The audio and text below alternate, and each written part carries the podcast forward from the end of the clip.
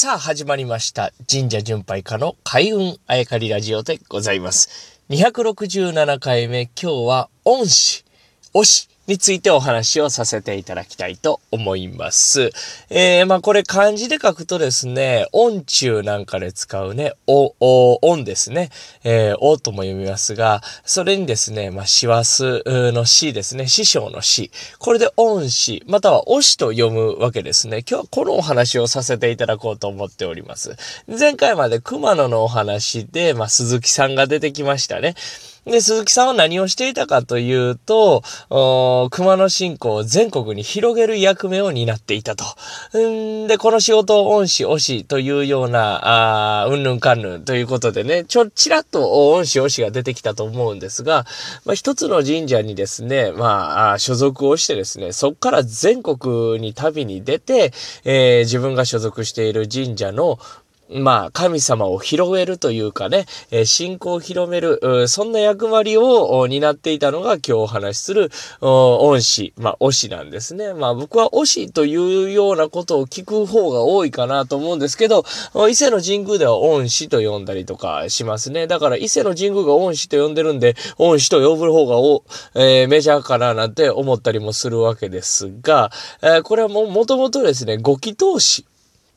という風な字を書いて、えー、一番最初の5とですね、最後の C、えー、これがあくっついて、えー、漢字の読み方が変わって、おし、恩師になったという説が、まあ、有力だそうですね。えー、なぜかというとですね、ご祈祷師って何やという話なんですけれども、神官、まあ今で言う神職ですね。えー、昔は神職っていうのはその神明奉仕、神様に使えるだけを仕事としていた。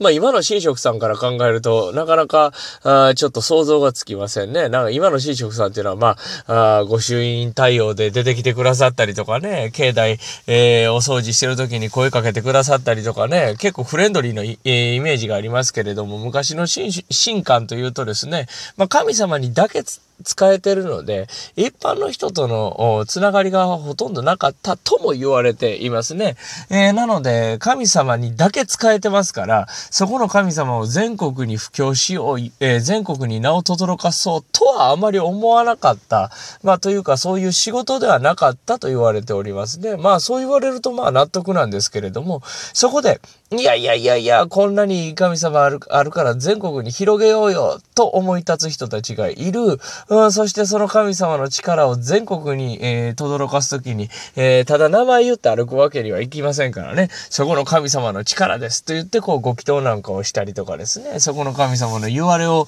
伝えたりとかする仕事。まあ、それをご祈祷師と読んだんでしょうね。まあ、こういう、うん、説明が、あ僕、説明を僕も聞いたことあるんですけど、こう言われるとなかなか納得するなと思うわけですね。まあ、そういった仕事を恩師、えー、推しと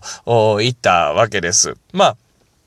こういう仕事で全国行くわけですからね。えー、まあ今みたいにインターネット、テレビ、新聞とかないわけでございます。だからこの人たちが結構全国を交流す、全国の情報を交換する要だったとね、えー、言われております。例えば、あ、なんていうんですか、物産品ですね。えー、どこどこの何々ですって、あ、こんなもんあるんや、って言うと、こう、どっかの宿で交換してね、また違うところに旅立って、それがどんどん全国に広がっていくということもあったようですし、あとは、お米ですね。まあ、日本人といえば稲なんですけれども、これ稲なんかをですね、えー、まあ、昔は品種改良という概念はないですからあ、たまたまこういう品種がいいというね、えー、何々に強いぞというのがあると、それをま、交換したりとか広げていったりとかですね、まあ、全国のそのバランスをうまく取っていってた、いいものは広げるというようなことで、こう、全国の情報交換、の役目を担っていたと